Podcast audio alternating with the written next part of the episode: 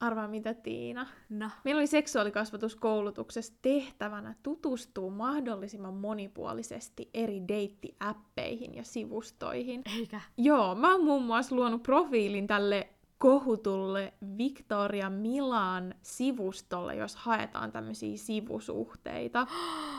Ja mä oon ollut Seeking Arrangement-sivustoilla tutkimassa tällaista äh, sugar deittailua, eli mistä löydetään näitä sugar daddies ja, ja sitten missä on sugar babies profiileja. Eikä. Mitkään kokeilut ei tosi johtanut treffeille. Äh, mä ootin. mä ootin, että tästä tulisi semmonen kunnon paljastuspodcast.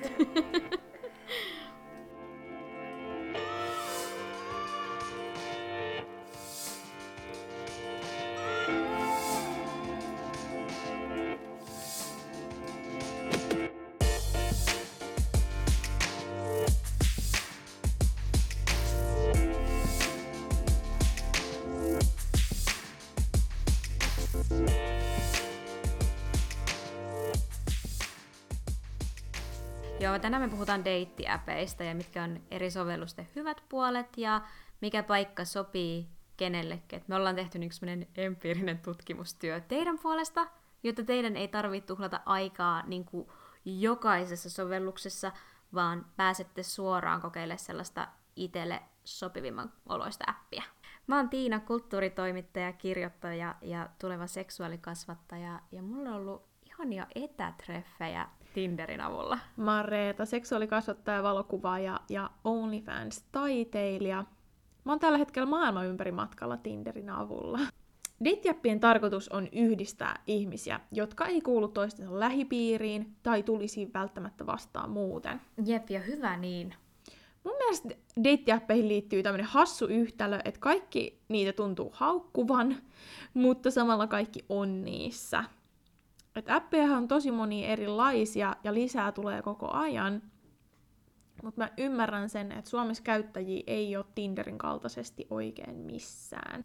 Mun mielestä on hyvä muistaa, ettei se unelmien kumppani tule hakemaan ovelta. Eli karu fakta on se, että joko täytyy olla näissä äpeissä, aktiivinen siellä, ää, ja tehdä siitä deittailusta appien kautta mahdollisimman mieluisaa itselle, tai lähestyä rohkeasti ja matalalla kynnyksillä ihmisiä livenä itse. Joo, musta tuntuu, että tosi moni parjaa näitä appeja, mutta samalla nehän luo meille just sen alustan, missä me kaikki käyttäjinä tiedetään, että tässä ollaan etsimässä jonkinnäköistä deittikumppania.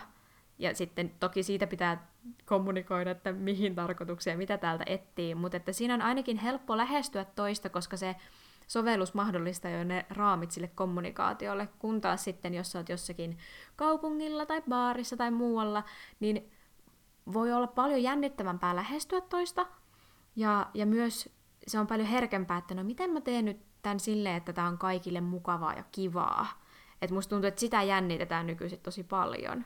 Niin toisaalta ihana, että appit mahdollistaa sen, että siellä on helppo lähestyä toista. Niinpä, että siellä äpeissä on äh, semmoinen yhteinen ymmärrys siitä, että siellä ollaan niin kuin avoimia tapailemaan uusia ihmisiä. Joo. Äh, sä oot meidän deittiäppi-asiantuntija, koska sä oot paljon paljon laajemmin kokeillut erilaisia sovelluksia, mitä minä. Niin Reeta, kerro mulle Tinderistä. Joo, eli Tinderissä luodaan tosi helposti, mutta pinnallisesti matcheja muiden kanssa. Et se, se appi on luotu siihen. Matchen keräilystä tulee helposti peli ja se koukuttaa.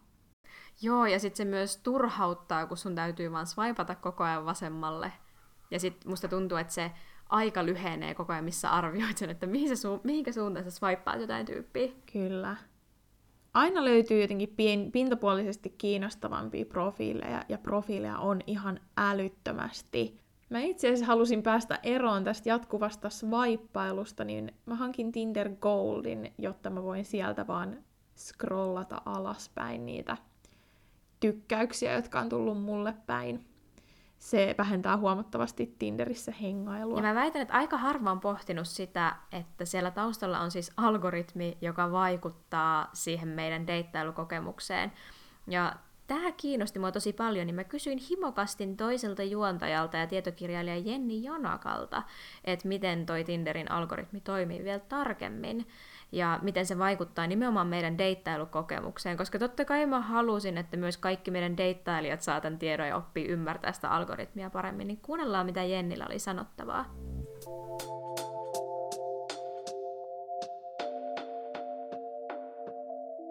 Moi Jenni! Me puhutaan Dateilla podcastissa tällä kertaa deittiäpeistä. Ja sä oot tehnyt selvitystyön siinä, että miten Tinderin algoritmi oikein toimii. Niin voisitko sä valaista myös meitä? Kerro siitä sellainen tiivistys. Ja sit mä pommitan sua kysymyksille myös siitä, että miksi tällainen algoritmi oikein on tehty ja ketä se suosii. Ja sitten totta kai mä haluan vielä lisäksi kuulla sun näkemyksen siitä, että miten se vaikuttaa meidän deittailukokemukseen, se algoritmi. Kukaanhan ei tarkalleen ottaen tiedä, että miten se Tinderin algoritmi toimii, koska se on tarkoin varjeltu liikesalaisuus. Algoritmi on siis se äh, mekanismi, mikä niin kun, määrittelee sen, että mitä ihmisiä sulle tulee siellä vastaan, mitenkä, missä järjestyksessä ja, ja kuinka. Eli se on se sovelluksen vähän niin kuin ruokaresepti. Ja ö, jonkun verran sitä algoritmia on pyritty selvittämään siten, että erilaiset tutkivat journalistit ja ihan tutkijat on järjestänyt kaikenlaisia kokeita ja esimerkiksi Norjassa on tutkittu Tinderin algoritmia siten, että on ollut 2000 käyttäjää ja sitten nämä tutkijat on pyrkinyt selvittämään, että millaisia matcheja heille tulee ja kuinka, millaisen deittailukokemuksia he saavat. Merkittävin tekijä, mitä Tinderin algoritmista on pystytty havaitsemaan, on tällainen kuin eloluku, eloskore. Ja tämä määrittelee jokaisen käyttäjätilin arvon, eli että millainen arvo kelläkin ihmisellä on deittimarkkinoilla. Ja se, millaiset asiat tähän vaikuttaa, niin sitä vaihdellaan, se on liikesalaisuus. Mutta että oleellisin asia, mitä ihmisen pitäisi tietää, Tinderistä ja ymmärtää, on se, että kyseessä ei ole semmoinen neutraali, hyvän tahtoinen rakkauden alusta, vaan kyseessä on liiketoimintaa. Eli äh, Tinderin kannalta ei ole oleellista se, että ihminen löytäisi elämänsä rakkauden Tinderistä, koska silloin ihminen poistaa sen sovelluksen ja, ja jatkaa elämäänsä. Vaan Tinderin liiketoiminnan kannalta kaikista parasta on se, että ihminen käyttää paljon aikaansa räpläten sitä sovellusta ja etsien sitä elämänsä kumppania epätoivoisesti ja matchailen samalla sitten hirveät määrät ihmisiä ja pettyen ihmisiin. No ehkä toi nyt ei ole se, mutta tällä ei niin synkästi ilmaistuna. se, että miksi Tinderin algoritmi on tehty juuri noin kuin se on tehty, niin sitä ei tiedä muuta kuin ne kuusi jäbää, jotka sen aikoinaan loi. Toki Algoritmia voidaan muokata vaikka siis tänään. Eli siellä on se Tinderin oma väki vaihtunut ja siellä voidaan tehdä semmoisia kehitysideoita, että nyt muutetaan, muutetaan tätä tähän suuntaan tai tähän suuntaan. Me ei kuluttajina tiedetä siitä mitään, eikä meillä ole mahdollisuuttakaan tietää. Sen verran on tehty tutkimuksia siitä, että ketä se suosii, niin on havaittu, että Tinderin algoritmi suosii eh, geneerisesti kauniita ja viehättäviä ihmisiä. Ja etenkin naisia, koska Tinderin käyttäjistä valtaosa on miehiä, mikä selittää siis osittain sen, että sitten monille miehille tulee tosi vähän matcheja, koska siellä on merkittävästi vähemmän naisia. Tämä nyt tämmöisessä heteroympäristössä, niin äh, miehet turhautuu, koska niille tulee vähemmän mätsejä, ja sitten kauniit naiset saa ihan hirveästi mätsejä, ihan vaan, että ketä haluaa vaan nyt sitten valkkailla. Esimerkiksi itsehän menin tekemään semmoisen nerokkaan ratkaisun 2017-2018, jotain sellaista, kun ajattelin, että mä pistän mun Tinder-profiilini nyt sellaiseksi, että siitä huomaa heti ihminen, että mä en ole kaikille, että mä oon semmoinen feministinen kirjailijanainen, semmoinen asennemuija, ja että, että, että sitten vaan ne tykkää, ketkä tykkää sitten oikeasti minusta ihmisenä ja minun sisältöni kanssa. ja tota, tämähän tarkoittaa sitä, että yhä useampi ihminen swaippasi vasemmalle, että ei kiinnosta. Minkä seurauksena minun eloskore, eloluku, laski. Jonka seurauksena sitten taas mulla tuli vastaan Tinderissä ainoastaan ihmisiä, jotka ovat sitten muiltakin ihmisiltä saanut paljon sellaista, että tämä ihminen ei kiinnosta.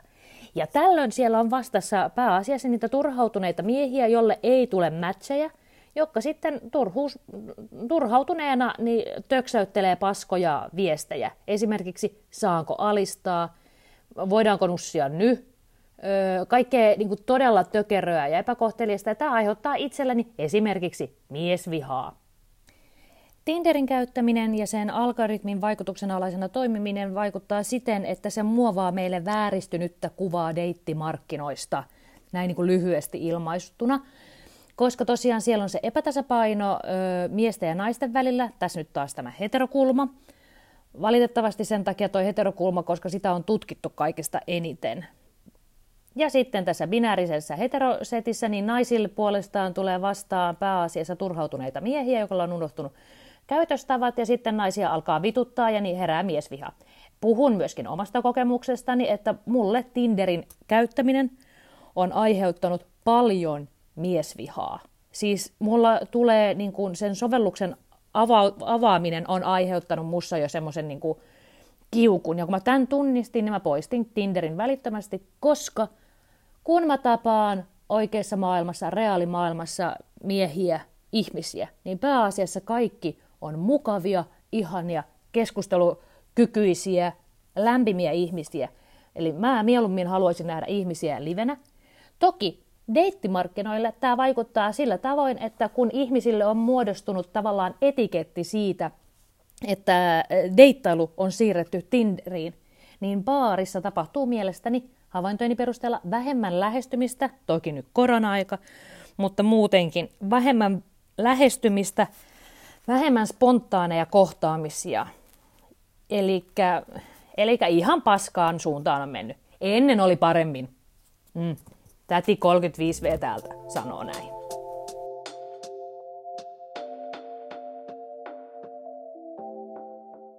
Oikeasti Tinder on, Tinder on toksinen.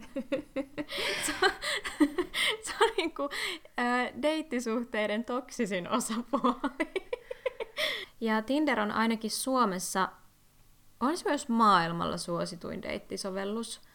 Ja jos sitten haluaa toisenlaisia deittejä tai toisenlaisen kokemuksen noista äpeistä, niin onneksi on myös muita sovelluksia. Mä kerron näistä sovelluksista, mitä mä tosiaan oon itse käyttänyt, että muitakin on ja koko ajan tulee lisää. Mä mainitsen lyhyesti tällaisesta kuin Badu. Se on tosi samanlainen kuin Tinder, mutta siellä voi vielä vähän tarkemmin selittää, että minkälainen on ihmisenä ää, arvomaailmaltaan toiveiltaan YMS. Mistä mä en tykännyt Badus yhtään, on se, että siellä voi laittaa viestejä ilman matchia. Ei. Apua. Ei. Jep. Mä olin siellä sovelluksessa päivän ähm, ollessani köpiksessä. Mä en käyttänyt sitä, mä en ollut aktiivinen siellä appissa, mutta illalla mä avasin sen ja siellä oli kymmeniä ja kymmeniä viestiketjuja Mulla nousee kylmä hiki, kun mä kuuntelen tätä. Joo, mun oli pakko tehdä tämmönen ghostaus move tässä vaiheessa ja poistaa se sovellus. Okei, okay, okei. Okay. Hei, nyt kun me puhuttiin siinä ekassa jaksossa niistä niinku käytännöistä, mitä ei saisi, tai mitkä on meidän mielestä vanha-aikaisia, että niistä pitäisi luopua, ja mä sanoin, että ikinä ei saa ghostata, niin nyt mä annan synnin päästön, että jos sulla on käynyt noin, niin et sä voi alkaa kaikille kertomaan, että hei, itse asiassa mua ei kiinnosta, eli ymmärrän, että et ole vastannut. Kauheeta. Mutta mä annan paremman vaihtoehdon tähän heti perään. Ihanaa, eli... kiitos. Bumble. Bumble on tällaisten niinku, siellä voi romanttisten ja seksitreffien lisäksi hankkia uusia ystäviä. Mutta se, se on, niin symppis idea. Joo, ja siis mun mielestä toi on ihanaa siksi, että meillehän on aika silleen normaalia kertoa, että no mä nyt oon siellä Tinderissä etsimässä itselleni uusia deittikumppaneita, että mä haluaisin poikaystävän tai tyttöystävän tai useampia kumppaneita, niin, niin jotenkin ei ole niin normaalia sanoa, että no mä oon nyt aikuinen ja mä kaipaisin uusia ystäviä mun elämään, niin musta on ihanaa, että myös sille on niinku sovellus. Joo, sitten on tämmönen appi kuin Her, Mm-hmm. Mun mielestä tää on jotenkin tosi symppis appi kanssa, että tää on niin kuin naisille ja queer-ihmisille, jotka etsii nais- tai queer-seuraa. Eli käyttäjiä on koko ajan enemmän ja enemmän, ja, mutta tässä appissa on niin kuin tosi hauskoja semmoisia foorumeita, ää, matchailun lisäksi. Eli siellä, siellä voi niinku, ehkä keskustella tämmöisistä niinku sateenkaariasioista ja siellä on tapahtumia ja siellä voi jakaa kuvia. Se on vähän niin kuin Instagram, ää, mutta deittiäppi. Musta se oli tosi ihana. Ai vitsi. Mä luulen, että tommosilla, tommosilla äpeillä ei ole niin paljon käyttäjiä, niin toivottavasti sinne myös sit tulisi enemmän käyttäjiä. Mä huomasin, että öö, mulla on ollut toi appi kahdesti käytössä, niin kyllä niinku vuodessa sinne on tullut jo paljon enemmän suomalaisia käyttäjiä, niin tota, peukku sille. Sitten mulla on ollut ihan hetken käytössä tämmönen kuin OkCupid. Tässä mä tykkään siitä, että profiileissa on paljon enemmän asiaa kuin esim. Tinderissä, eli OkCupidia mä todellakin suosittelin niille, jotka etsii jotakin pysyvää, vakavaa sitoutumista johonkin ihmiseen, että, että siellä niinku pääsee tosi syvälle ihmisten mm, ehkä arvomaailmaan ja tällaisia. Toi on tosi kiinnostavaa ja voi olla niinku tosi freesiä just semmoisen, kun puhuttiin siitä, että Tinder menee herkästi semmoiseen pinnallisuuteen ja ulkonäkökeskeisyyteen, niin toi on varmaan semmoista kaivattua vastapainoa sille. Kyllä, että Tinder on täynnä semmoisia nasevia one-linereita, kun taas OkCupidissa avataan oikeasti, että kuka ihmisenä on ja mitä hakee. Ja toi on myös semmoinen, että se pakottaa niinku sut miettimään noita asioita ja sanottaa niitä myös itselle ääneen, mikä voi olla tosi valasevaa. Se appi myös etsii sulle matcheja yhteensopivuuden perusteella, eli asioiden ää, perusteella, joista sä oot sanonut pitäväs ja mitä sä sanot etsiväs. Mutta mulla kävi, mul kävi semmonen hassu juttu, että OkCupid matchas mut, ää, se matchaa semmoista niinku prosenttien perusteella, niin mä sain jonkun 90 prosentin ää, yhteensopivuuden mun entisen opettajan kanssa. Poistin sovelluksen. Miksi sä poistit sen sovelluksen? Mä panikoin. Hei, mä muistan muuten tehneeni tolleen kanssa ton Bumblein kanssa, että mä latasin sen ja sitten ensimmäinen, joka mulla tuli vastaan, oli mun silloinen esimies. Ja mä menin ihan panikmaan, vaan ja poistin sen sovelluksen. Olin naivia parikymppinen, en voinut kohdata sitä. niin, koska välillä voi tulla vahingossa vaippejakin. Niin, ja sitten se olisi tosi awkward siellä jossakin kahvipöytäkeskustelussa silleen... Hei, mä haluan nostaa esiin semmoisen yhden appin. Tää on nyt... en ole siis itse käyttänyt tätä appia. Um, Mutta mä löysin tämän appin Instagramin. Ja sellainen sovellus kuin Field. Field. Field. Ja se on suunnattu siis etenkin polytyypeille ja kink-tyypeille. Ja siellä voi olla sinkkuna tai pariskuntana. Ja, ja niin kun Um, ilmeisesti tällä sovelluksella ei ole kovin paljon käyttäjiä Suomessa, mutta mä haluan mainita tämän sovelluksen ihan vain niiden Instan perusteella, koska siellä on tosi paljon hyviä siis videoita ja tietoa ja resursseja eri suhdemuotoihin ja sitten myös parempaan seksiin liittyen, niin kannattaa tsekata se, jos kiinnostaa. Mä oon itse asiassa kokeillut Fieldia ja Ai mä oot? suosittelen sitä ihan tosi monille, jotka etsii vaikka Tinderistä seksiseuraa. Mm. Että äm, täältä löytää tosi helposti, tai siis tämähän on luotu silleen seksuaalisesti avoimille ihmisille, Mm. mm, ja siellä appissa, jos, jos OkCupidissa kerrotaan niin kuin omasta ajatusmaailmasta, niin Fieldissä kerrotaan niin kuin seksin suhteen omista mieltymyksistä, rajoista ää, ja tällaisesta, niin se pakottaa myös miettiä niitä. Ja siellä tosiaan voi löytää tosiaan tämmöisiä kimppajuttuja, ää, tai sitten vaikka, jos haluaa jonkun tämmöisen ää, domina-suhteen, tai mitä ikinä, siis se on tosi kiinnostava, mutta profiilit tosiaan aika nopeasti selattu Suomessa. Vitsi, miten kiva ja jotenkin, tai no siis ei ole kiva, että ne profiilit on nopeasti selattu Suomessa, mutta se, että on niinku oma appi siihen, että jos etsii vaikka jotain BDSM-suhdetta, koska musta tuntuu, että Tinderissä niin jengi suhtautuu tosi nihkeesti, jos vaikka pariskunta etsii kolmatta, tai jos joku etsii itsellensä subia tai domia, mikä on vähän silleen, että no, et kyllä nyt niitäkin saa etsiä. Ja ei sun tarvitse vaipata oikealle, jos joku siellä on niitä etsimässä. Tai että niinku, keltä se on mitään pois. Niinpä, ihan täydellistä mun mielestä tulee heti selväksi, niin. että mitä siellä tapahtuu Joo. ja mikä se, ää, ha, mitä haetaan. Että ketään ei niinku Huijata. huijata tai käytetä näihin. Niinku... Joo, sitä ei huijata. Ja mun mielestä on myös ihana, että sit sille on oma appinsa, niin sit ei ole sitä semmoista, tai luulen ja toivon, että jos on sovellus, joka on keskittynyt nimenomaan vaikka siihen, että etsii avoimesti seksiseuraa tai vaikka kolmatta osapuolta, niin sitten siinä ei ole semmoista ihme nihkeilyä muilta ihmisiltä, että, että nyt miten se nyt tuolla tavalla. Mm. Muutenkin semmoinen ehkä, että jos, jos jengi sanottaa asioita, mistä pitää tai mitä toivoo niissä profiileissa, niin mun mielestä se on vaan hyvä asia, koska sitten se helpottaa päätöksentekoprosessia siinä, kun sä swipeilet jengiä, että sit sä katsot, että okei, tää ei niinku matchaa mun toiveisiin, joten en swipea oikealle. Mutta et niinku, et antais kaikkien vaan olla mitä on. Just se, että se poistaisi sitä pinnallisuutta, jos siellä niinku laitettaisiin kaikki kortit pöytään. Niin, niin ja sit se säästäisi myös aikaa ja energiaa. Tiina, minkälainen on susta hyvä deittiprofiili ja onko jotain asioita, mitä deittiprofiilissa pitäisi välttää?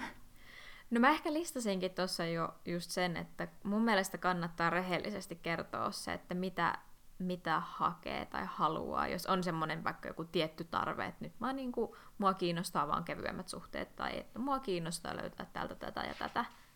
Mun mielestä se on niinku hyvä kertoa siinä äm, ihan heti alkuunsa.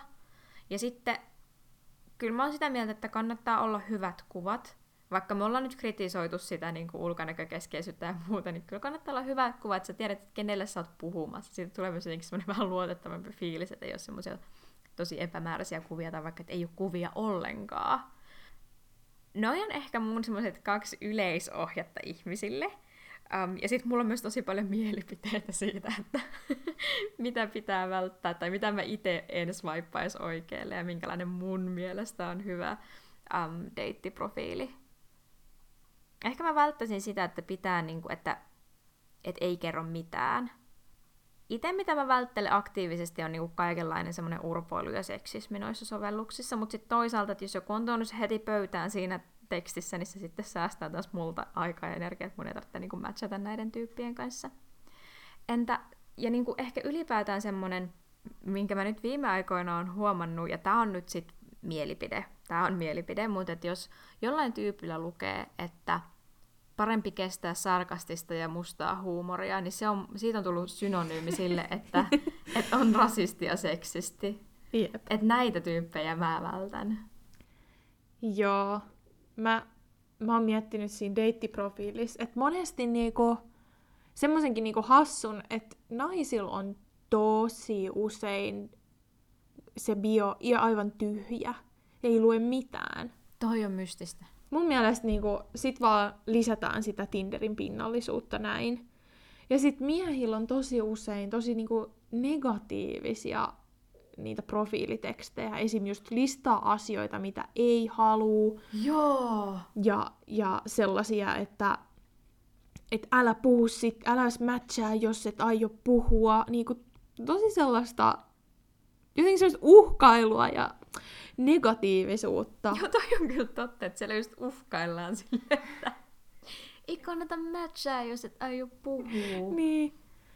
Ja tota, todellakin noissa kuvissa on nyt se, että, että Tinder on pinnallinen ja sitten sen kanssa kannattaa niinku vähän pelata silleen, että siellä saa todennäköisesti enemmän huomiota, jos ne kuvat on selkeitä. Niin. Ei niiden Niin. tarvi olla mitään ö, niinku ammattilaisen ottamia studiokuvia, mutta semmoisia, että sun kasvot on suoraan edestäpäin, Ja sun silmät näkyy. sun silmät Mä luin näkyy. siitä, että se on tosi tärkeää. Joo, näkee tosi paljon deittiprofiileja, joissa on kasvomaskeja, on aurinkolaseja, on hattuja, jotka laittaa sulle tosi niin kuin, paljon varjoja kasvoihin. Niin tällaiset on varmaan tosi alintajuntaisestikin semmoisia, että sä et niin kuin, näe sitä, niin sit sä et mm. matchaa. Et tota, hyvät kuvat ehdottomasti. Ja mun mielestä sekin, että jos vaikka omasta kehosta haluaa kertoa jotain, niin senkin voi kertoa niin kuin, kuvalla niin kuin, pituudesta tai niinku, että et se niinku, miehet tosi paljon listaa Ja sitä mä väitän, että pituutta. siinä on myös semmoinen niin kuin ulkonäköpaine. Jotenkin musta tuntuu, että naisten on tosi ok sanoa, että me deittailen vaan pitkiä, pitkiä miehiä, mikä on tosi, tosi aika armotonta, koska ethän sä niin kuin voi pituudelle mitään, ja sit se pituus ei myöskään kerro susta ihmisenä yhtään mitään. Mä uskon, että tolla siis mennään taas niinku sukupuolinormeihin, että sitten naiset haluaa tuntea itsensä pieneksi, mutta sitten taas tämmöistäkin voi hy- olla hyvä tiedostaa, että tämmöiset kumpuu oikeasti omasta epävarmuudesta. Tai että et tommoset kumpuaa siitä, että mitä me ollaan opittu näkemään viehättävänä ja maskuliinisena. Jos viehättyy niistä pitkistä tyypeistä, niin ok. Ja voiko samalla jotenkin haastaa sitä, että minkä on oppinut näkemään viehättävänä tai kauniina, tai minkälaisia kehoja pitää kauniina. Et mä ainakin itse, mä tein siis itse sellaisen harjoituksen itteni kanssa, että mä aloin just miettimään, että no onko mulla jo- joku tyyppi, ulkonäkötyyppi, mitä mä pidän kauniina, tai komeena, tai hyvännäköisenä, ja että oppisinko mä näkemään niin kun kauneutta myös muunlaisissa kehoissa, mihin, mistä mä oon tottunut viehättyä. Ja se on mun mielestä, se on mun mielestä oikeastaan aika ihana harjoitus, koska sitten sä myös niin kun alat katsomaan itseäsi eri tavalla. Että okei, että mä en vastaa välttämättä näitä kauneusihanteita, ja sitten musta on niin kaikki nämä ihanat puolet. Että niin sen voi se harjoituksen kohdistaa, että mihin, mistä on itse tottunut viehättymään, mutta sitten myös itseensä. Mm. Todellakin, ja tähän voi käyttää somea hyödyksi, että täyttää sen viidin tosi erilaisilla ihmisillä. Kyllä, joo. Oppii ihastelee erilaisia ihmisiä. Mm. Niin sitten myös siellä semmoisessa niin kuin deittailun ulkonäkökeskeisyydessä opit näkee kauneutta ja hyvännäköisyyttä ja komeutta, mitä, mi, miten sä nyt sitä haluatkaan sanottaa, niin, niin hyvin erinäköisissä ihmisissä, koska lopulta se ulkonäkö on meistä kuitenkin vaan niin kuin, se on vaan yksi osa. Kyllähän me viestitään sillä, että miltä me näytetään, niin asioita, mutta se on vaan yksi osa meistä, ja ei se lopulta niin kuin hirveästi kerro. Niinpä, ja jos tulee niinku näihin deittiäppeihin, niin siellähän sä niinku näet vaan sen kuvan. Sä et edes näe videota, joka kertoo jo niin paljon enemmän mm. vaikka ilmeistä. Ja lopulta sitten, että mihin me, mitkä lopulta on sitten niitä vaikuttavia asioita, niin on yleensä sellaiset asiat kuin vaikka tuoksu, tai Joo. ääni, tai ne ilmeet, tai öm, se karisma, tai joku tollanen, mitä sä et niillä kuvilla voi ikinä niinku saada tietää. Tosta itse asiassa ihan tosi ihana kokemus oli, um, että mua lähestyi yksi tällainen tyyppi siis mun Instagramin DMiin. Ja sitten mä menin katsoa sen profiilin, niin siellä ei ollut oikein mitään kunnollisia kuvia. Mutta se oli laittanut mulle niin ihanan viestin, että mä olin se, että okei, että mä en nyt jätä vastaamatta vaan siksi, että tällä tyypillä ei ole kuvia. Ja sitten mä kysyin siltä siis ääniviestillä, että okei, että, niinku, että, että mä en nyt oikein tiedä, että kuka sä oot, ja voisit sä niinku kertoa mulle lisää. Ja sitten se vastasi mulle ääniviestillä, ja kun mä kuulin sen äänen, niin mä olin silleen, että ei vitsi, miten ihana tyyppi. Mm, Että oikeastaan ihan toissijasta, että, että miltä tämä nyt näyttää tämä ihminen. Turns out näytti tosi hyvältä, mutta et niin et ihan sama, miltä se näyttää, mutta niin tämä tapa, millä se mua lähestyi, ja tämä tapa, millä se puhuu, ja tämä, millainen sen ääni on, ja mitkä ne sen jutut on, on oikeastaan paljon arvokkaampaa. et siksi on jotenkin tosi hankala miettiä, että mikä sun tyyppiä on. Jep. koska se on varmasti tosi eri, että kehen sä oikeasti tunnet sit vetoa livenä. Joo, ja sitten mun mielestä se tommonen tyyppiajattelu niin typistää ihmisyyden aika silleen yksi, yksinkertaiseen um, muottiin, kun, kun me ollaan niin, niin kuin monisyisiä ja monikerroksisia olentoja ja ihmisiä.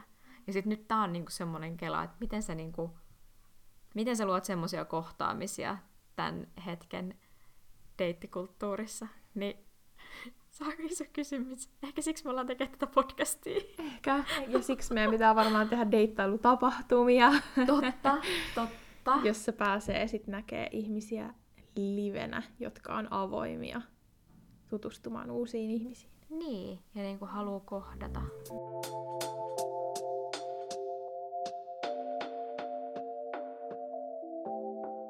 Loppuun me ollaan koottu taas sellaisia ohjeita, joiden avulla omaan deittailukokemukseen voi vaikuttaa nimenomaan näitä deittiäppejä koskien. Ja mikä meidän eka ohje on? Meidän eka ohje on se, että tee selkeä profiili. Eli muistetaan, että meidän pitää markkinoida itseämme. Niin, niin julmaa näiden, kuin se onkin. Näiden profiilien kautta, eli selkeät kuvat, ää, suora kasvokuva, ehkä jotain sun tyylistä, ehkä jotain, mistä, mitä sä tykkäät tehdä, niin näkyy siellä. Mieluiten kuvia, joissa ei ole kauheasti muita ihmisiä. Joo, sille että sun ei tarvi arvailla, että kuka sä oot niin. näistä. Mieluiten ei ex-kumppaneita kuviin. Kerro profiilissa itsestäs. Eli ne nasevat one-linerit ja ne läpät voi olla sitten vaikka niitä iskurepliikkejä, mutta niin kuin, kerro siinä profiilissa vähän, että kuka sä oot, mitä sä teet, mitä sä teet sun vapaa-ajalla. Ja sit mun ohje on tähän se, että käytä sanoja, eläkä pelkkiä emojeita. Joo, hyvä. Eli kommunikoi myös mitä haluat. Ja siihen meillä on vielä tarkentava. Jos sä kommunikoit siitä, että mitä sä haluat, niin toinen ohje on se, että tee myös itsellesi selväksi se, mitä haluat sun deitti kumppaneilta ja deittailulta. Ja mä muistun, että voi olla monia tarpeita. Eli ei sulla tarvitse olla vain yhtä päämäärää, mitä kohti sä porskutat aktiivisesti, vaan voi olla niin kuin monia erilaisia kokemuksia, joita sä haluat kokeilla. Mutta tee se itselle selväksi, niin sit sun on helpompi myös löytää sopivia matcheja. Ja just se, että kommunikoi myös niille toisille, mitä sä haluat. Mulle esim. just tässä vähän aikaa sitten yksi lähestyi silleen, että hän kaipaa vaan hipsuttelua, läheisyyttä ja yöseuraa. Aa. Mä olin silleen, niin mäkin. Joo, ihanaa. Kolmas ohje on se, että kokeile rohkeasti uusia deittiäppejä. Eli se Tinder ei ole se ainut mahdollinen, vaan on paljon erilaisia deittiäppejä. Sulla voi olla parempia kokemuksia muissa äpeissä. Ja sitten mä muistutan vielä, että The Good Sex Companyn IG-tilillä on lisää vinkkejä, että miten te- tehdä deittailusta mukavaa näissä deittiäpeissä. Ja sitten mä muistutan myös siitä, että meidät löytää Instagramista at Reeta Rautavirta ja at Tiina Svensk. Ja meidän DMin saa slaidata ja tulla kertoa vaikka omat Tinder horror storit tai myös kivoimmat deittikokemukset. Meistä on ihana kuulla, että millaisilla deiteillä te olette käynyt. Kyllä. Saa myös pyytää treffeille. No ei. Joo, saa myös laittaa kivoja rakkauskirjeitä. Okei, okay, nähdään IG-ssä. Nähdään, nähdään IG-ssä seuraavilla dateilla.